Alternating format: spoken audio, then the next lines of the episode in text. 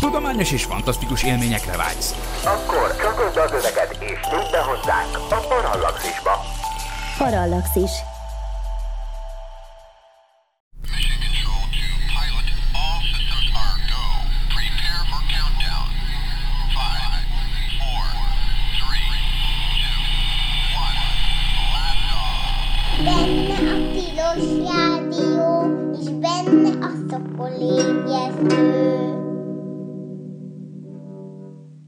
Jó reggelt kívánunk! Ez itt valóban a Tilos Rádió, benne pedig a Szokol Ébresztő című műsor, a kilencven egész három tized megahertzes frekvencia modulált sávon, illetve a tilos pont hu-n. Az én nevem doktor em zé per X, vagyis Vince Miklós, és felvételről jelentkezünk ezúttal, és a többes számot pedig az indokolja, hogy a Skype vonalban itt van velünk Detre Örs Hunor, hogyha minden igaz. Valóban hallasz engem? Valóban, tökéletesen. Nagyon Szia. Jó. Hát igen, szóval ez egy nagyon-nagyon nagy öröm számomra, hogy ezt összehoztuk, ezt a beszélgetést, amint ezt már két héttel korábban fel is konferáltam jó előre a hallgatóságnak, hogy ma veled fogunk beszélgetni, ugyanis eljött az a, az, az időszaka a világtörténelemnek, amikor kijelenthetjük, hogy hát a tervek szerint két héten belül elindul a James Webb űrtávcső, az ezerkilencszázkilencvenhét nagyjából szerintem ezerkilencszázkilencvenhét óta tervezett következő nagy űrtávcső, amit annak idején ugye Next Generation Space Telescope néven hirdettek, és amit elég el nem ítélhető módon a NASA pé er-osai szeretnek úgy nevezni, hogy a Hubble utódja, de hát valójában egy óriási infravörös távcső, és, és hát ennek az egyik műszerének a fejlesztésében veszel részt többek között, úgyhogy ez indokolja Igen. azt, hogy erről fogunk beszélni, de most előtte néhány szót rólad. Ugye mondtam már, hogy Detre Örsnek hívnak téged, ugye, tehát akkor már itt rögtön utána olvastam kicsit a családotoknak, természetesen, ami persze nem volt nehéz, hiszen konkrétan, ahonnan én most beszélek, a szomszédos a Detre László teremmel, mert ezt a, ezt a felvételt az eltén csináljuk, és a Detre László, aki ugye a Csillagra vezetője volt, ő volt a, a te nagyapád, ha jól tudom, az ő legidősebb fia volt Detre Csaba, aki geológus, és akkor te, mint unoka viszed tovább tulajdonképpen a csillagászati vonalat, ha jól értem, és közben tele van mindenféle fantasztikus emberrel a család, itt van például Itt van például a, a nagynéné Detre Villő, ha jól értem, aki belső Igen. építész. Nagy, nagy, van, nagymamám, bár ő is csillagász. Igen, tényleg, bizony, Balázs Júlia, igaz? Első magyar csillagász nő. Azt a mindenit. Hát igen, szóval itt már önmagában ez is, tehát erről is rengeteget lehetne beszélni. Igazából inkább az a kérdés merül föl bennem mindig, hogy oké, okay, te éppen csillagász lettél, de persze van, vannak itt, ö, mit tudom én, bronzérves vitorlázók, meg olimpikon szörfös, meg minden, mindenféle, mindenféle van a családban, ez, ez fantasztikus család.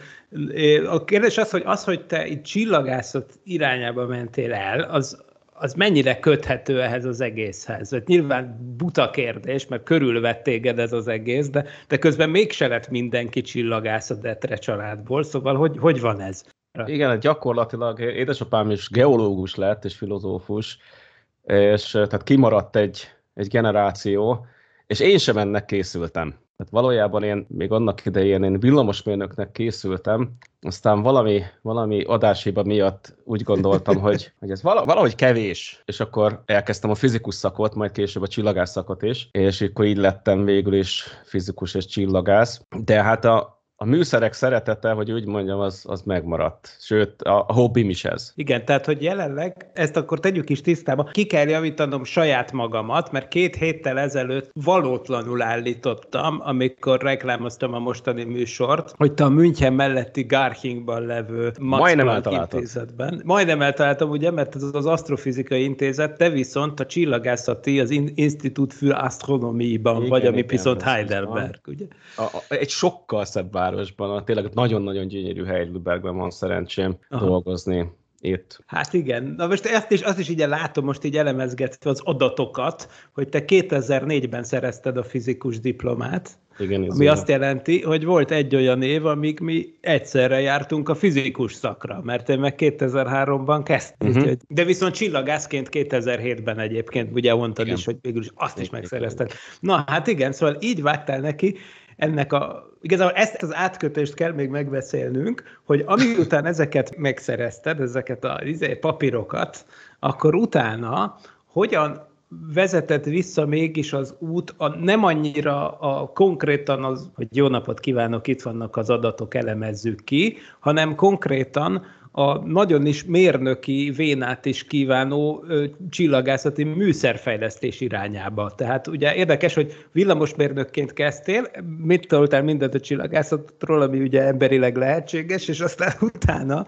utána viszont valahogy tézis, antitézis, szintézis, tehát akkor végén összeállt egy ilyen dolog, hogy műszert fejlesztesz a csillagászathoz, hogy itt ez hogy történt, milyen lehetőségek jöttek, vagy miért pont erre felé? Valójában, valójában soha nem tértem le erről az útról, mert a, a csillagász szakdolgozatom is erő, erőteljesen műszaki volt. Egy, egy olcsó, hát Magyarország, ugyebár egy olcsó uh-huh. kamerát kellett átalakítani, egy, egy ipari kamerát, egy, egy csillagászati kamerává, és, és ez volt az én dolgom, és ezzel meg is csináltuk két kedves kollégámmal. Nem csak a technikai részt, hanem ezzel mértünk is. Úgynevezett gyors csillagászat, az azt jelenti, hogy ahelyett, hogy, hogy ilyen öt-tíz perceket exponálnánk, nagyon-nagyon sok, nagyon gyors felvételt csinálunk, amivel nagyszerű dolgokat lehet csinálni, tehát nagy, nagy felbontású csillagászat lehet, lehet így csinálni földről. És akkor ugye a Max Planck intézetben, amikor belecsöppentél, akkor ott már rögtön, rögtön azzal bíztak meg, hogy űrcsillagászati cuccokkal foglalkozz, vagy ott is megmaradt ez a földi bázisú csillagászati műszerfejlesztés? Hát gyakorlatilag erre a... Tehát ez úgy, úgy kezdődött, hogy hát kétezer-hétben kerestek valakit, a nagyon kedves kollégám, Uri Grötzinger mellé, aki most már nyugdíjas. Ő volt akkoriban a, a Mirinek, tehát ennek a, a, ennek a műszernek, amin dolgozom, az elektronikai vezetője, és gyakorlatilag a, a jobb kezeként vettek föl engem egyből.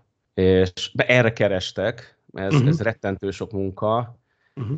és, és akkor egy darabig én így, így, így segíthettem a munkáját, és nagyon-nagyon sokat tudtam tőle tanulni. Ennek a Miri műszernek volt egészen kétezer-nyolcig a elektronikai vezetője, és hát ekkor egy pár hónappal később mondták, hogy akkor átvenném-e a, a, a szerepét, amit persze el is fogadtam.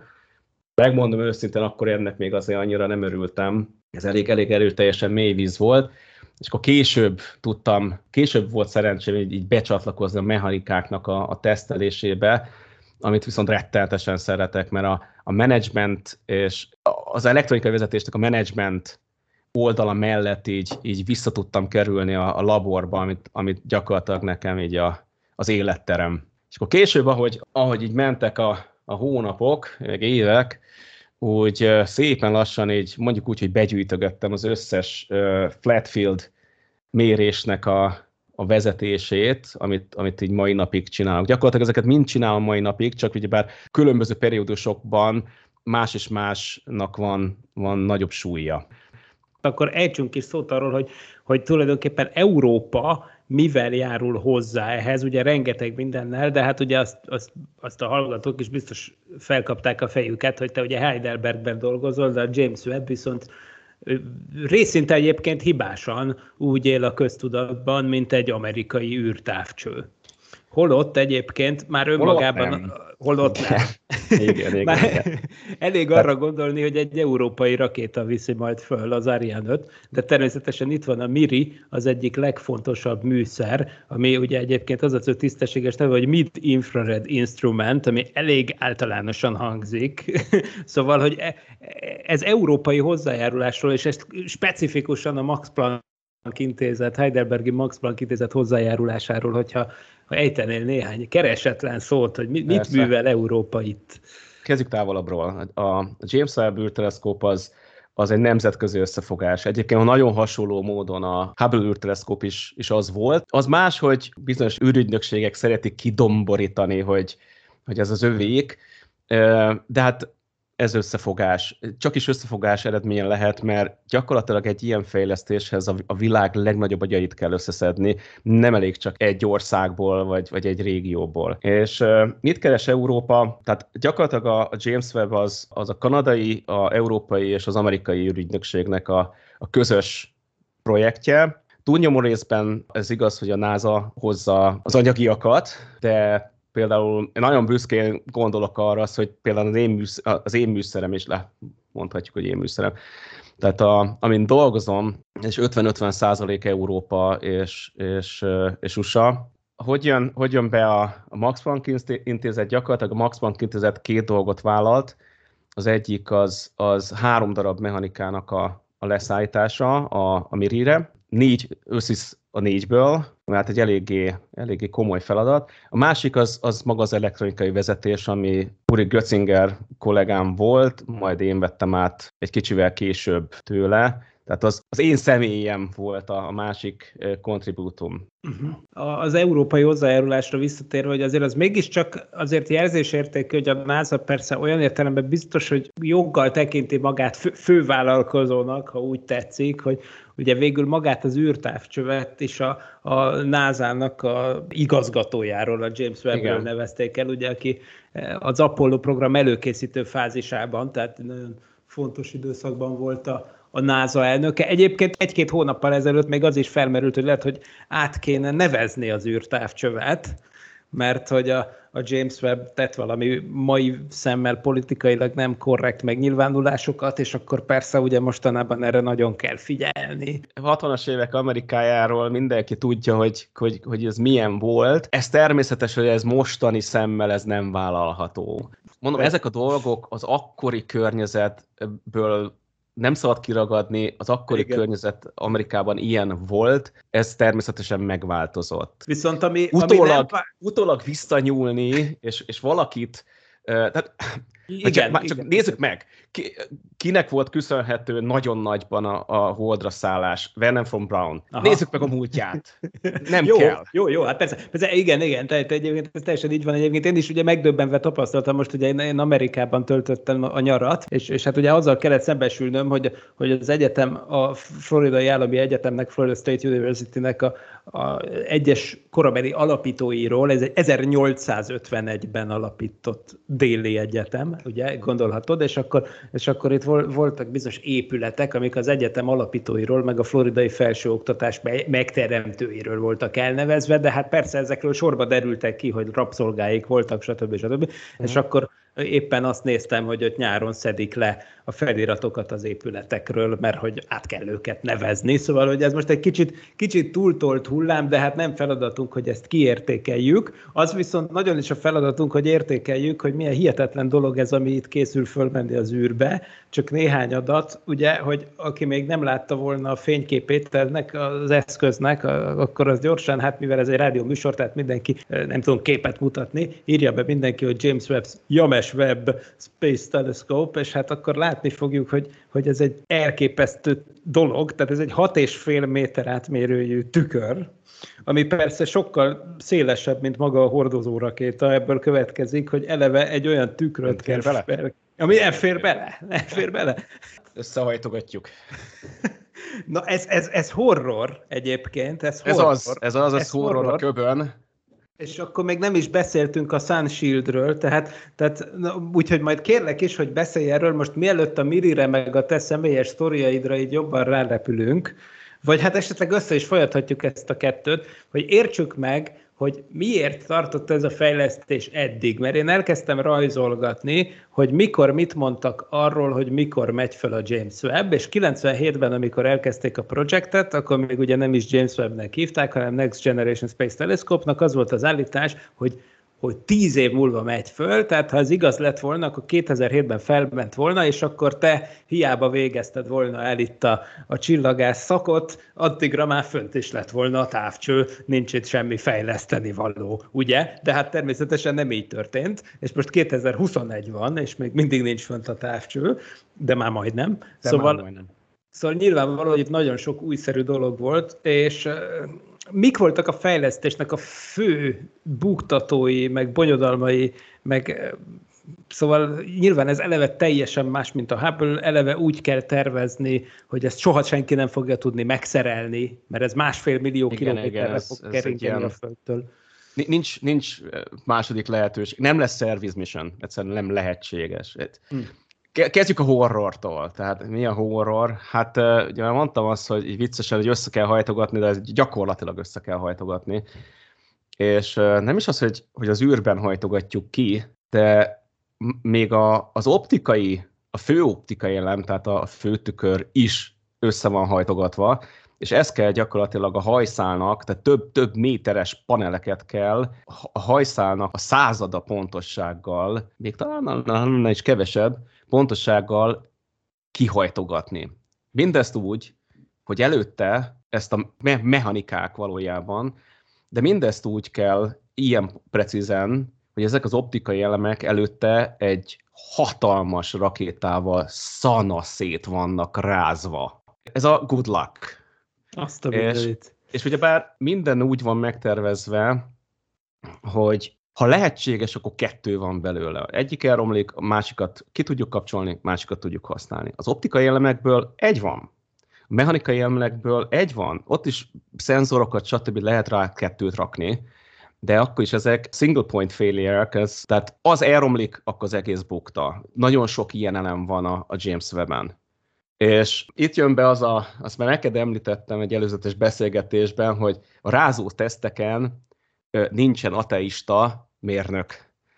Egyszerűen nincs, mert ugye már ezek, ezeket több lépésben megy a fejlesztés. Először van egy, egy koncepciómodell, amit, ami az első prototípus, azt megépítjük, kipróbáljuk, azok még teljesen, azt még meg is foghatod kézzel, nem kell laborba menni, tiszta szobába, Ott, ott az a csak játszol. Oké, okay, maga ez a, mondjuk, hogyha ez egy mechanika, mint a Max Planck esetében, akkor ez, ez tényleg egy játékszer, itt tapasztalod ki, hogy maga a koncepció működik. Utána jön egy engineering modell, ott egy már kicsit mély, mélyebbre mész, ott már elkezded azokat a, a, az anyagokat, megoldásokat alkalmazni, mert a véglegesnél lesz.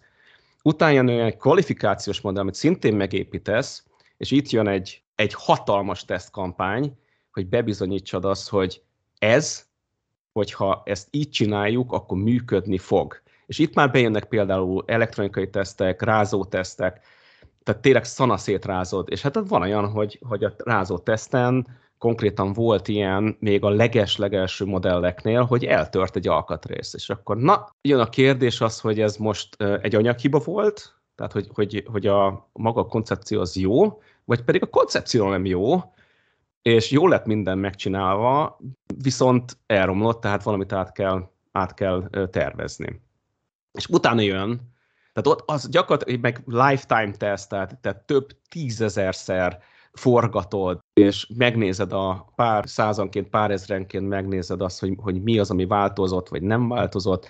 A lifetime teszteken ott a többszörösét végignyomjuk, amilyen gyorsan csak lehet, ez egy másik probléma, hogy öt-tíz évnyi használatot hogy tudsz, hát ezek általában ilyen több hétig forognak ilyenkor, ezt hogy tudod minél gyorsabban megcsinálni. És amikor megvan a kvalifikációs modell, life, lifetime test, stb. Mindenféle, akkor jön a flight modell, és még a flight modellt is fölviszed például a rázó tesztre, csak mondjuk nem akarod teljesen. Tehát kicsit, kicsit, kicsit gyengébb erősséggel, de még azt is, hogy, hogy kiderüljön, hogyha esetleg valami különbség van a kvalifikációs és a flight között. A flight az ténylegesen az, ami repülni fog. Tehát az az, amit beépítenek később. És egyébként utána már csak így a, a teljesség kedvéért még egy flight spert is csinálsz, ami egy, egy tökéletes másolata a, a flight modellnek, és az csak azért, hogy, hogy azt így elragd tíz-tizenöt évig, hogyha bármi gond van, egy, hogyha még a Földön van gond, akkor egy pillanat alatt lehessen cserélni. A pillanat alatt az nagyon idézőjelbe, mert az egy ilyen nagy vörös gombot kell megnyomni, úgymond így gondolatban az, hogy, hogy flight,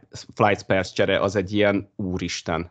Hál' Istennek ez nem történt. De elnézést, megtörtént, a detektoroknál megtörtént. A, a másik három műszernél ott, ott megtörtént. Ez, ez egyébként, amit most mondtasz, ez pontosan ez a legutóbbi halasztásra vonatkozó? Nem, nem, nem, ez, ez, ez, ez, ez még kétezer-tíz, fú, most tippelek, hat, tizenhat aha, környékén, aha. Ott kiderült, hogy rosszul lettek legyártva a másik három. A másik három műszer, azok közeli infravörös műszerek, és, és teljesen más a detektoruk, viszont mind a három műszerek ugyanaz. És ugyanaz a hibája volt. Gyakorlatilag gyorsan öregedtek.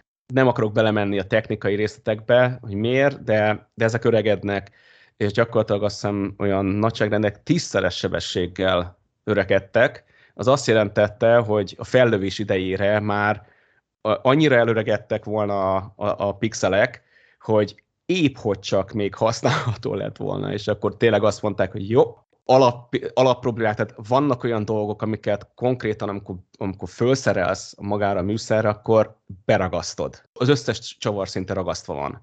Hogy aha, tudod leszedni, aha. amikor már be van ragasztva? Ezért hatalmas, nagy vörös gombot kell elképzelni egy ilyen, egy ilyen flight flight slash flight spare cserénél, mert ezek több problémát okozhat, mint amennyit megold. Aha.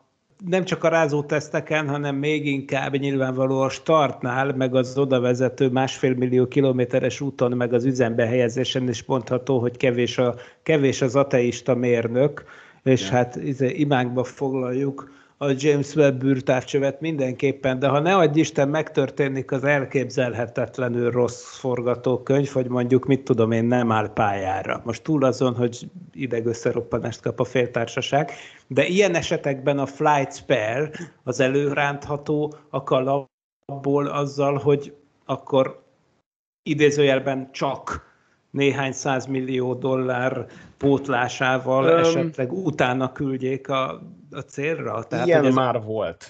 Aha. Ilyen már volt. Egy, egy, egy mission, hú, nem emlékszem melyik volt az, de, de ott a flight spereket küld, fölrobbant a rakéta.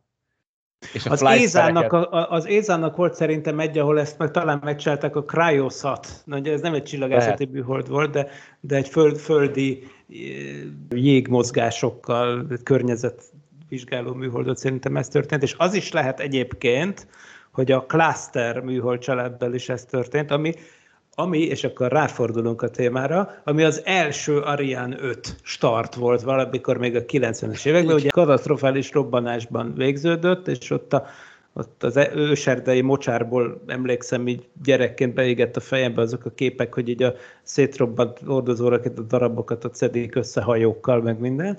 És, és hát az volt a legelső repülése az Ariane ötnek. És egyébként valóban aztán ezek a műholdakat, amik ilyen magnetoszféra kutató műholdak lettek volna, később orosz, orosz rakétákkal, Szojuz hordozórakétával felvitték, a cluster műholdakról van szó.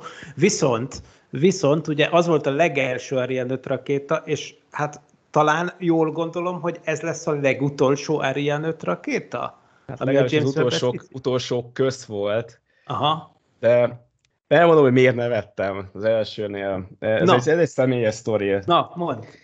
Te szeretni fogod, remélem a hallgatók is. Tehát a, a, a Thales Alenia Space Belgiumban fejlesztette a, azt a, a Mirinek a, az ICE nevezetű elektronikáját, ami gyakorlatilag a detektorokon kívül minden mást vezérel a Mirin belül. És amikor legelőször elmentem egy meetingre, akkor így, így körbevezettek a laborokban, és akkor így nézem az egyik labor, egyik tiszta szobának a, a, az egyik asztalán ott van egy, egy ilyen fémdoboz, ami egy, egy elektronika, ezt láttam, hogy egy elektronika, és szana szét csavarodva, ezek nagyon-nagyon fix alumínium dobozok, tömbből kiforgácsolt alumínium dobozok, tehát, tehát gondolkoztam, hogy mi a fene tudta, ez biztos, hogy nem teszt, ami, ami, ami egyszerűen ilyen, ilyen, ilyen szara szétcsavarta az egész, és még, és még láttam ilyen, ilyen, tehát tele volt sérüléssel, hát mondom, ennyire, ennyire alaposan nem tesztelik, az biztos, és, és megkérdeztem a, a, az igazgatót, hogy mit látok, erre itt, itt fölvidul az arca. Ja, hát az ott valójában a legelső uh, Ariane ötnek az önmegsemmisítő elektronikája. És uh, hatalmas szerencsénk volt élőben tesztelni. És gyakorlatilag az az elektronika nyomta meg azt a gombot, amit, amit a felvételeken lehet látni, hogy így darabjaira repül az Ariane öt. Igen, igen, mert amikor ezek letérnek a pályáról, akkor ugye az elektronika parancsot ad, egy... hogy fölrobbanjon a rakéta. Igen, pontosan. Tehát, hogy általában ez szokott történni, hogy nehogy ott igen, igen, tudom, igen. lakott terület felé forduljon az irányítatlanul repülő rakéta. Volt az, hogy, hogy igen, that was a big success. Igen. Ne, nekünk ez egy, ez egy sikeres mission volt, működött, amit terveztünk. Na hát igen, jó, reméljük, hogy december huszonkettedikén nem csak a megsemmisítőtől, megsemmisítő elektronika fejlesztői fognak örülni a sikeres tesztnek, hanem a világ tudományos közössége, és ti is. Mert hát itt aztán tényleg, a, még a horrorra visszatérve, ez önmagában minden horrorisztikus volt, ami eddig itt elhangzott. De én még mindig nem térek magamhoz abból, abból, a, a, abból az állításodból, hogy ugye ezt a, ezt a sok tizennyolc tükörszegmást, ezt úgy kell beállítani, hogy az emberi hajszálnál sokkal-sokkal vékonyabban illeszkedjenek. Nyilván ugye felvisít ugye a múltbeli Hubble sztori, ami ugye harmincegy évvel ezelőtt... Sejtettem, hogy fölhozod. Hát igen. Ugye nem lehet nem fölhozni. Főleg igen, a NASA igen. megy neki egyébként, mert annak ellenére, hogy egy infravörös távcsőről van szó, ugye fennen hangoztatják, hogy ez a Hubble utódja, oké. Okay. Na most akkor nézzük meg, hogyha már ők mondják ennyire minden sarkon, akkor mi történt harmincegy évvel, amikor fölment a Hubble? Ugye az történt, hogy kinyitották, és first light, első kép, és hát mit ad Isten, borzalmasan teljesen el volt rontva, mert ugye tudjuk miért, most ebben nem megyünk bele, meg volt is már erről korábban adás. A lényeg az, hogy szisztematikus hiba volt, és hát félrecsiszolták a tükröt. Az, az, a főtükröt. A főtükröt, és ugye az volt a nagy szerencse,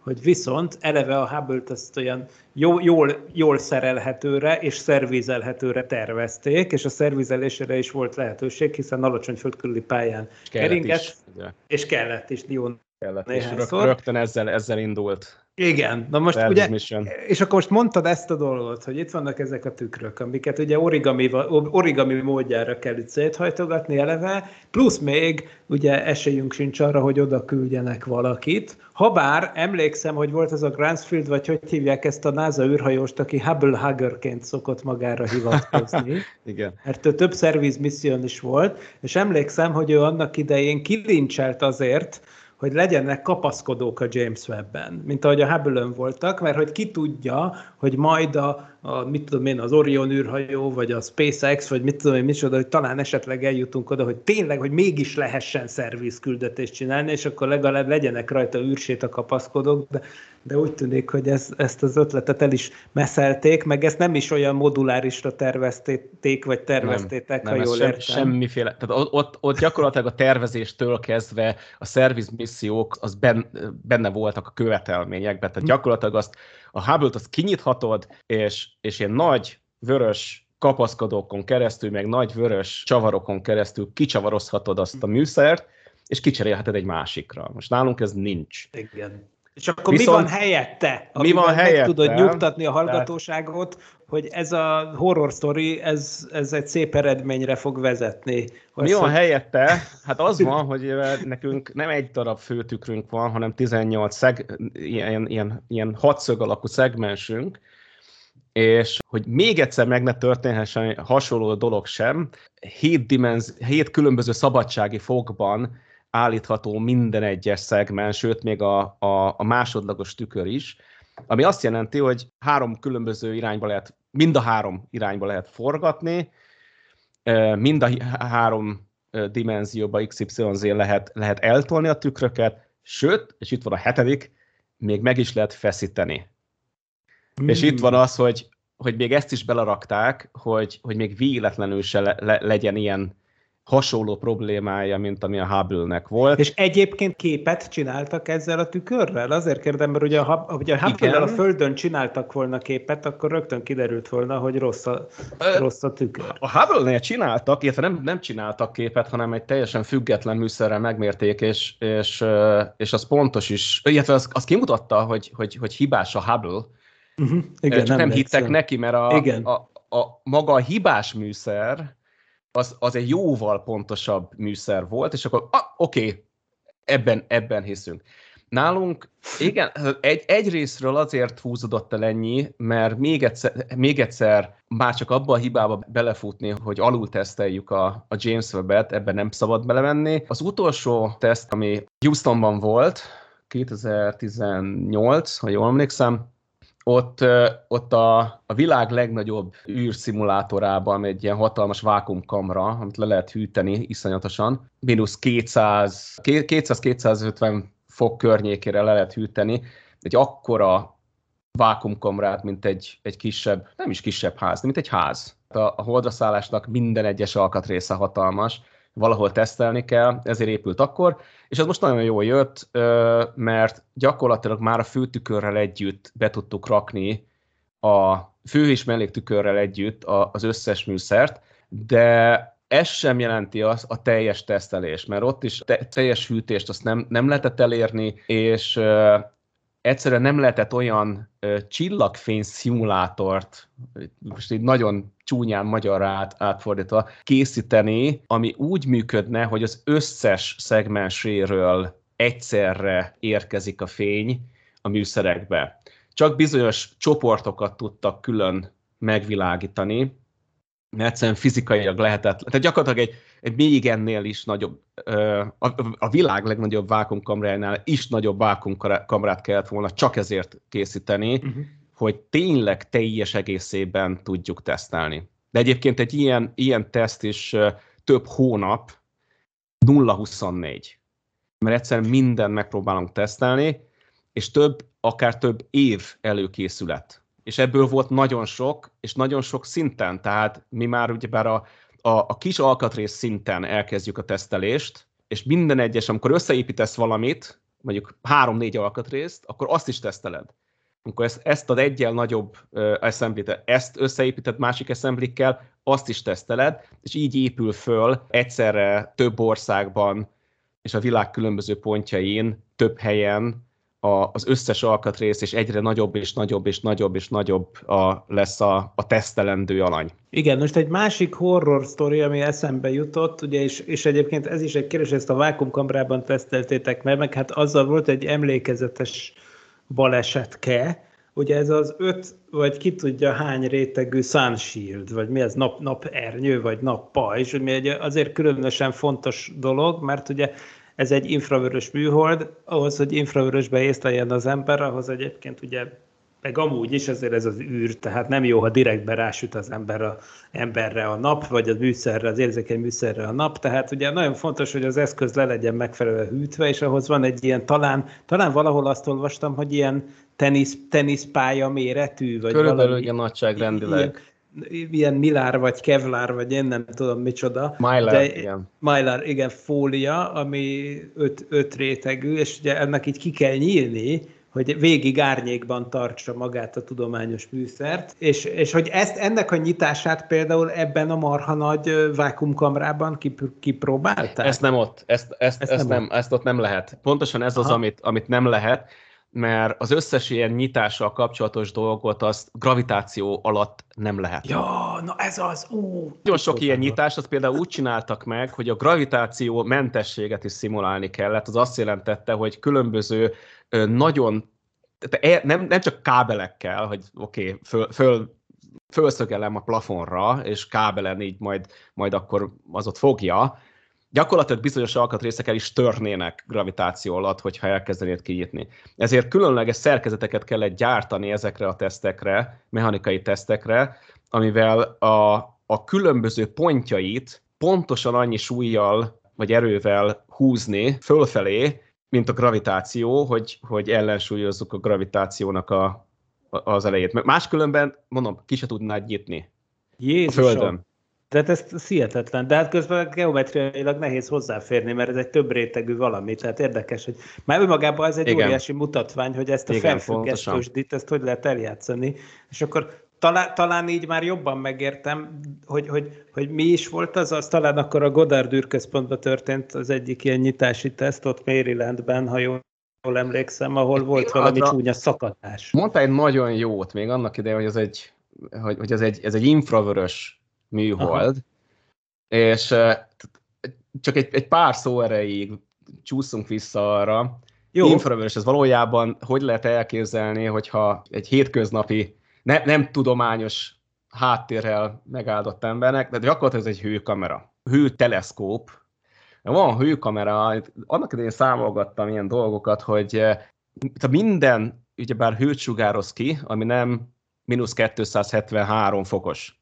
És A, tehát az abszolút nulla fok, az a nulla Kelvin, és mindent, minden hőt sugároz ki. Amikor fölmelegítesz egy, egy fémet, akkor egy idő után elkezd vörösen, majd fehéren izzani, de valójában előtte is már infravörösben izzik, de hogyha akár jéghidegségre, mármint vízjéghidegségre nulla, fokol, nulla fokra lemész, az is hőt sugároz ki, csak az már közép vagy távoli infravörös hullámhosszan. És ugye miért kell lehűteni az egész teleszkópot? Ez egy hőkamera, hogy ha nem hűtenéd, akkor gyakorlatilag az egész világítana, és saját magának a fényét látná. Így van, és akkor már, okay, tudom, hogy én már kérdeztem valamit, és ne is felejtsük el ezt a nyitást, de akkor talán ide kívánkozik ehhez a megjegyzésedhez, hogy ugye itt nem a sunshield csinálja meg az egész hűtést, hanem még ezen kívül keringettek benne valami ilyen hűtőfolyadékot is, igaz? Igen, igen, igen. Tehát valójában a, a minél távolabbi infravörösben néz lesz, azaz minél hidegebb, hogy köznapi nyelven minél hidegebb dolgoknak a fényét akarod látni, annál hosszabb hullám ö, hosszokra kell menni, annál, annál távolabb kell menni az infravörös spektrumban, és a, a, ugye négy főműszer van, nagyon gyorsan a NIRCam, a NIRSpec, a NIRIS, ez a három, ez mind közeli infravörös, éppen ezért ezeket annyira nem kell lehűteni, ezek mind passzívan ö, lesznek hűtve. A MIRI az egyetlen, ahol aktív hűtés van, egy négy fokozatú ö, cryocooler, ami hat Kelvinre hűti le a mirit. Míg az összes, a, a másik három műszer, ők, ők ilyen negyven-hatvan Kelvin környékén lesznek. Tehát akkor hat Kelvin azt a mindenit, hát az, az, az szinte, így, szinte alig, alig melegebb valamivel, mint a kozmikus háttér. Igen. Tehát, hogy mint maga, maga az univerzum. Hát ez, ez egészen hihetetlen. És ugye felmerül a kérdés, hogy gondolván itt a korábbi infravörös űrtávcsövekre, például a Herschel űrtávcsőre, ahol egy ilyen komoly limitet jelentett az, hogy a hűtőfolyadék az mennyi ideig tart, ugye ott hélium volt a hűtőfolyadék. Hűtötték. Hogy működött a Herschel, tehát van valamilyen nagyon-nagyon hűvös folyadékod, és ahogy az elpárolog, mint ahogy a, a víz elpárolog a kezedről, hogy a, hogy a ráf, vizet raksz a kezedre, és ráfújsz levegőt, akkor ugye már érzed, hogy hűvös. Ugyanezt történik csak kriogenikus hőmérsékleten a héliummal, azt is elpárologtatják, és viszont a probléma micsoda az, hogy fölviszel több száz liternyi héliumot, az egyszer csak elfogy, és innentől kezdve a Herschel, ami egyébként nagyon-nagyon-nagyon sikeres műhold, ja, műhold volt, onnantól kezdve hát gyakorlatilag halott, mert fölmelegszik. Ez az első olyan, olyan űrteleszkóp, ahol viszont aktív hűtés hűti a, a mirit. Éppen ezért, ugyebár ez hát nagy vonalakban hasonlóan működik, mint egy, mint egy hűtő, ami otthon van. Kicsit drágább. Na, de ez azt is jelenti, hogy itt a ti esetetekben akkor kinéz egy ilyen évtizedes nagyságrendű működési idő, hogyha minden oké. Okay. Ami öt, a Herschel minden... esetében eleve elképzelhetetlen lett volna. Igen, öt év. Öt év a, a requirement, és, és tíz év a goal. Igen, de azt mindig alacsonyabbra szabják, mert ugye nyilván az van, hogy akkor könyvelhető el valami sikeres, sikeres küldetésnek, hogyha, igen, igen. És akkor itt vannak ezek a röhelyes dolgok, hogy mit tudom én, az Opportunity marsjáról, arra az volt a duma, hogyha egy hónapig működik, akkor az egy mission success, ehhez képest, mit tudom én, évtizedekkel. Tehát, hogy, tehát, hogy valami ilyesmi, tehát, hogy olyan, olyan durva az az egy picit kakuktojás, tehát az, az egy hatalmas siker, tehát, tehát erre igen. Senki nem számított. Na jó, ez igaz, így van. Szóval csak azért benne van ez a pakliban.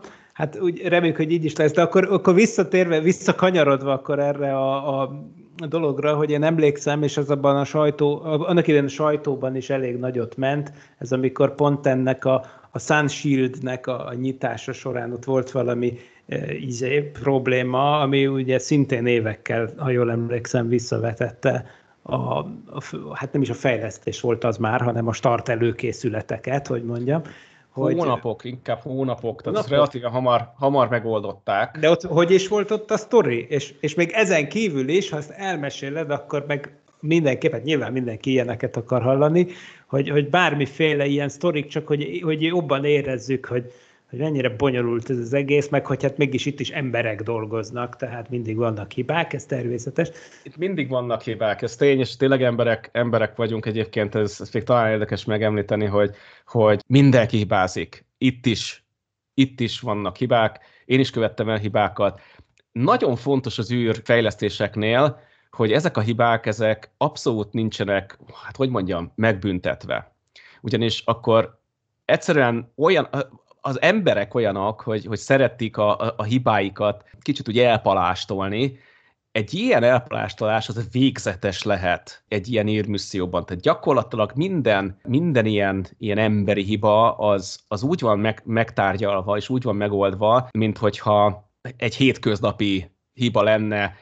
Egyszerűen muszáj így kezel, így menedzselni a, a hibákat. Máskülönben tényleg nagyon sok lenne az olyan, amiről nem tudunk. Tehát bármilyen ilyen komolyabb hiba, az rögtön, rögtön publikus, mindenki felé publikus, ugyanis nem, a hiba megtörtént, a megoldás a lényeg. Erre van, van még egy nagyon jó mondása, az egyik system engineer mondta, hogy bármilyen kicsi, de nem ismert hibát fölcserélne egy nagyra, amit tökéletesen ismert.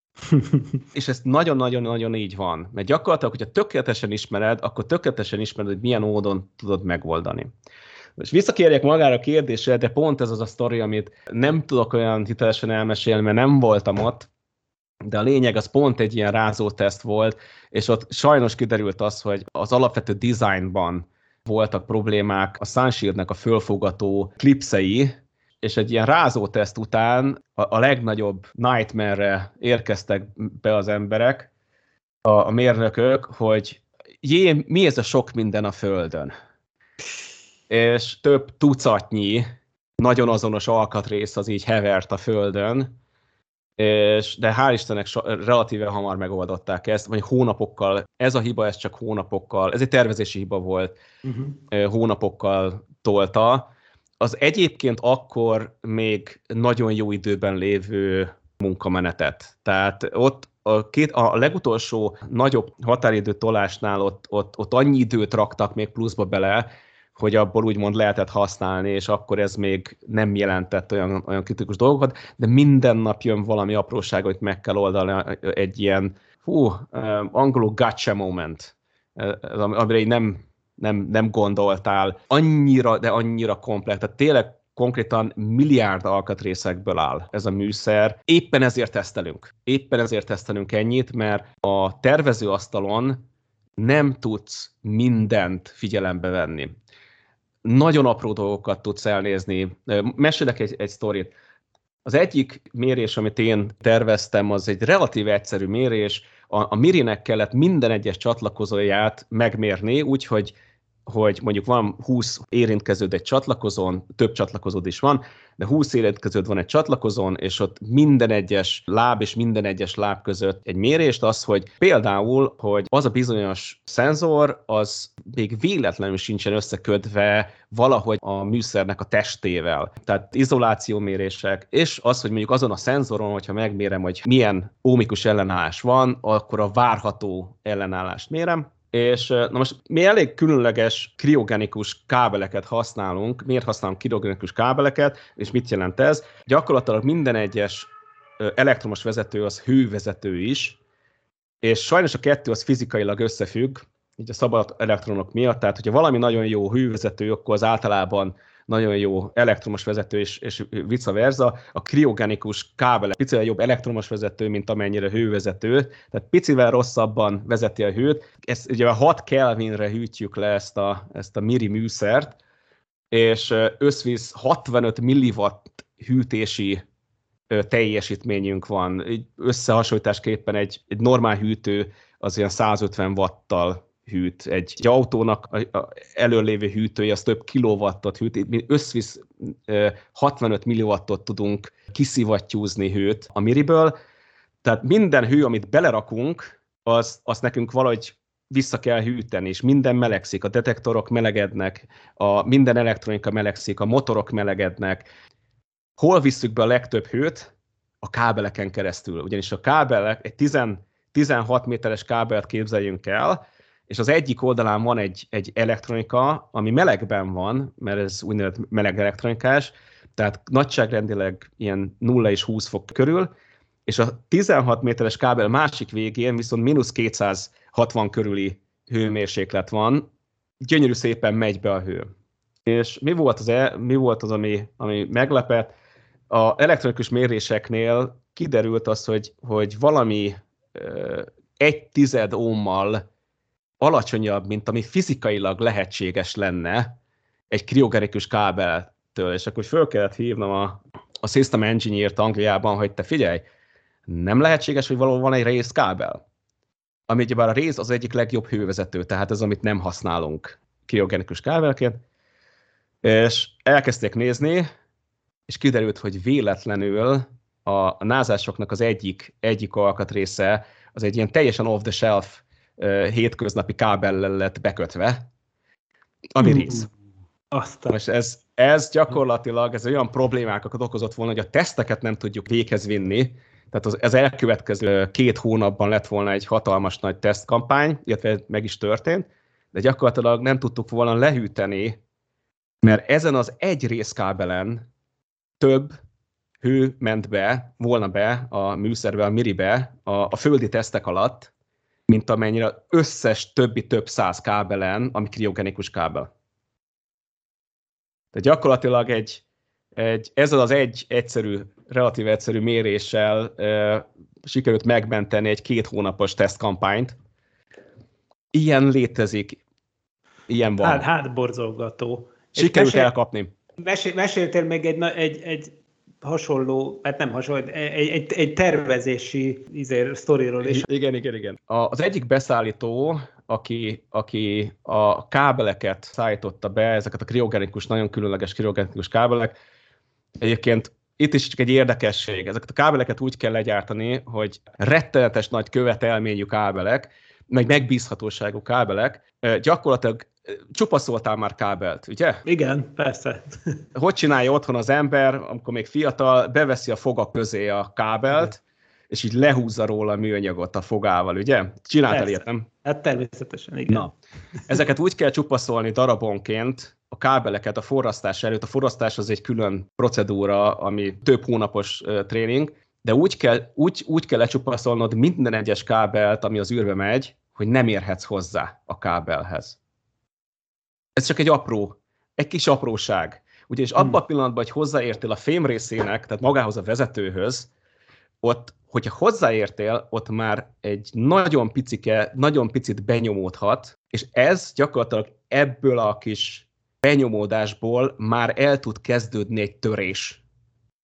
És gyakorlatilag így törnek el a, a kábelek, hogyha már van egy nagyon pici kis, kis uh, karcolás rajta, az lehet egy kezdőpont. Tehát ez csak így a, megint csak az, hogy, hogy mik a nehézségek. Visszatérve, amit kérte, hogy meséljek el, a lény- ez is egy nagyon emberi dolog. Ugye már három dés cé á dé modellekben történik meg a tervezés, hogy pontosan hol mennek a kábelek, hol vannak a csatlakozók, mi, mi hol van elvezetve, és, és minden, mindenre ugye már iszonyat kevés hely van. És hát sikerült úgy megcsinálni egy csatlakozót, hogy a maga a csatlakozó ajzatban, amikor már benne volt, akkor tökéletesen ott volt, viszont egy ilyen kicsit elalakba kellett beledugni, és gyakorlatilag bedugni viszont már nem lehetett a fal miatt, úgyhogy ez nagyon gyorsan valami, nem tudom, két hét alatt kellett egy kb. tíz centis kis toldalékot legyártani, aminek kisebb a csatlakozó feje, és befér a, a csatlakozó ajzat helyére.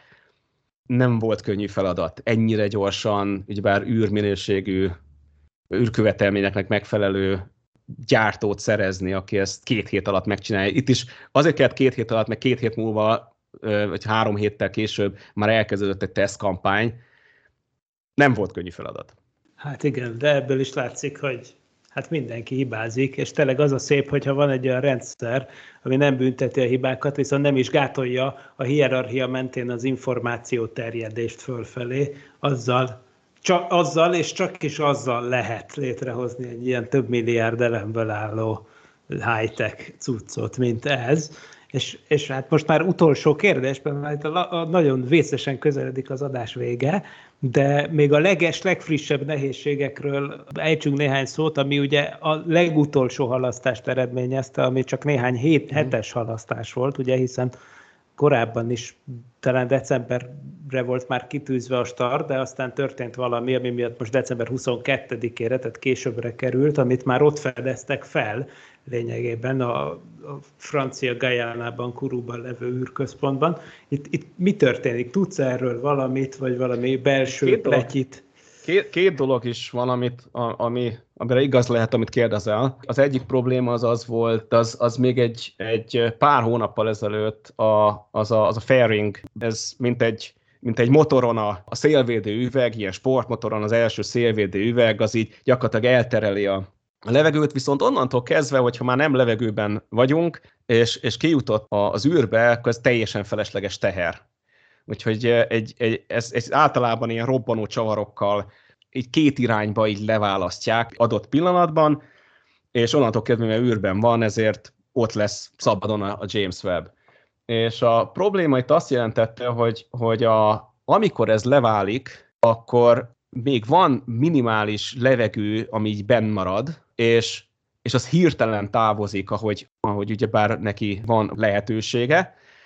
És ez eddig, az eddigi szateliteknek az utóbbi, hú, mi, mióta is repül az en em öt? Régóta. Hát igen, én szerintem az is már ilyen huszonöt éve kb. Ja, körülbelül. Tehát az el, elmúlt húsz-huszonöt évben ez, ez nem volt olyan szatelit, ahol ez problémát jelentett volna, ez a, ez a bent ragadt levegő miatti hirtelen ilyen, úgy lehet, hogy lehet mondani, ilyen széllökés, ami ott, ott, ott így, így történik, ilyen képzavarral élve, viszont ugyebár pont a James Webbnek ezek a Mylar, iszonyat vékony Mylar nappajzs, egy az egy fordítás, tehát a na, nappajzs, ez, ez annyira, annyira érzékeny, hogy, hogy rettenetesen félnek attól, okkal természetesen, majd elmondom miért, hogy ez a kis légfuvallat, ez, ez elszakíthatja, ugyanis hogyha ez elszakad, akkor az egész mission az, az vége. Tehát, hogyha, hogyha nem nyíl ki jól, vagy szakadt, vagy bármi a, ez a nappajzs, akkor gyakorlatilag egy infravörös műhold az használhatatlan.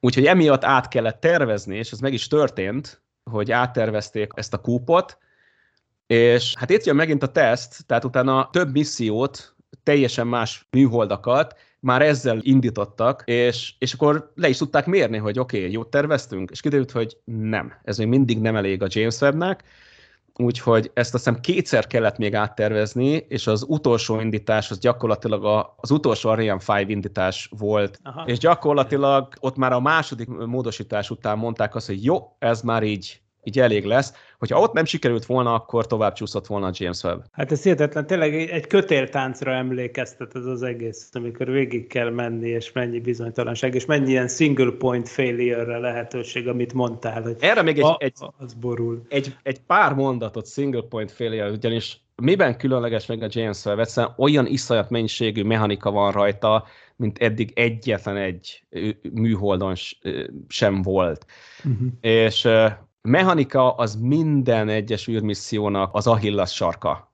Ez az, ami, ami el tud romlani, ez az, ami nem nyílik ki, bármi. Eleve a mechanikák egy Achilles sarok, hát ha még kriogenikus, tehát mínusz kétszáz fok alatti mechanikákról beszélünk, ahol mondjuk például olajat se használhatsz, mert egy olaj az belefagyna a csapágyakba. Tehát nagyon-nagyon különleges anyagok, nagyon-nagyon különleges alkatrészek, és mindezt rettentesen nehéz tesztelni, és teljesen a, a, ilyen hőmérsékleten az anyagoknak teljesen mások a tulajdonságai, sokkal, de sokkal merevebbek, sokkal törékenyebbek. Tehát ezt is azért érdemes érezni, hogy, hogy miért is tartott ilyen iszonyatosan sok időbe. Hát igen, ez tökéletes, bizonyos értelemben zárszó, és hát tényleg hát mindenki szurkoljon. Hát mire ez az adás megtörténik, akkor még nem, de mire a következő két héttel későbbi adásra jön, addigra már eljön az igazság pillanata. Úgyhogy a következő Szokol Ébresztőben már remélhetőleg arról fogunk beszámolni, hogy minden tökéletesen működött. Természetesen vissza fogunk térni, ahogy a tudományos programjára a James Webbnek is vissza fogunk majd térni, de hát a mai adásidőnk az véget ért, úgyhogy nagyon hálásan köszönöm neked, Örs, hogy itt voltál velünk, tehát Detre Örs jelentkezett be Heidelbergből, a Skype vonalon keresztül, a James Webb űrtávcső egyik fejlesztője, és hát sok sikert, vagyis hát most már ezen a ponton ugye elengedtétek a gyereket, tehát itt már nincs tennivaló, tehát akkor mit tudom én, uh, hogy mondjam csak, ke- kellemes ideg- idegállapotot kívánok ne- nektek a következő hetekre. Felülés, egy, egy pillanatra rek- reklámot uh, csinálnék, a, élőben fogjuk uh, végig izgulni a Svábhegyi csillagvizsgálóval a, uh, egy, egy live po- podcasten, Tehát ugyebár ez december huszonkettő és egy órától. És a YouTube-on lehet majd. A, akkor ezek szerint a te szakkommentároddal is hallgatni. Igen, így lesz. Na, igen, hát ez fontos. Fantasztikus, akkor oda kell kapcsolni. Tökéletes zárszó. Hát akkor köszönöm szépen mind, neked a bejelentkezést, a kedves hallgatóknak meg a figyelmet. További szép napot és jó hetet kívánok mindenkinek. Ez volt a Szokol Ébresztő. Sziasztok!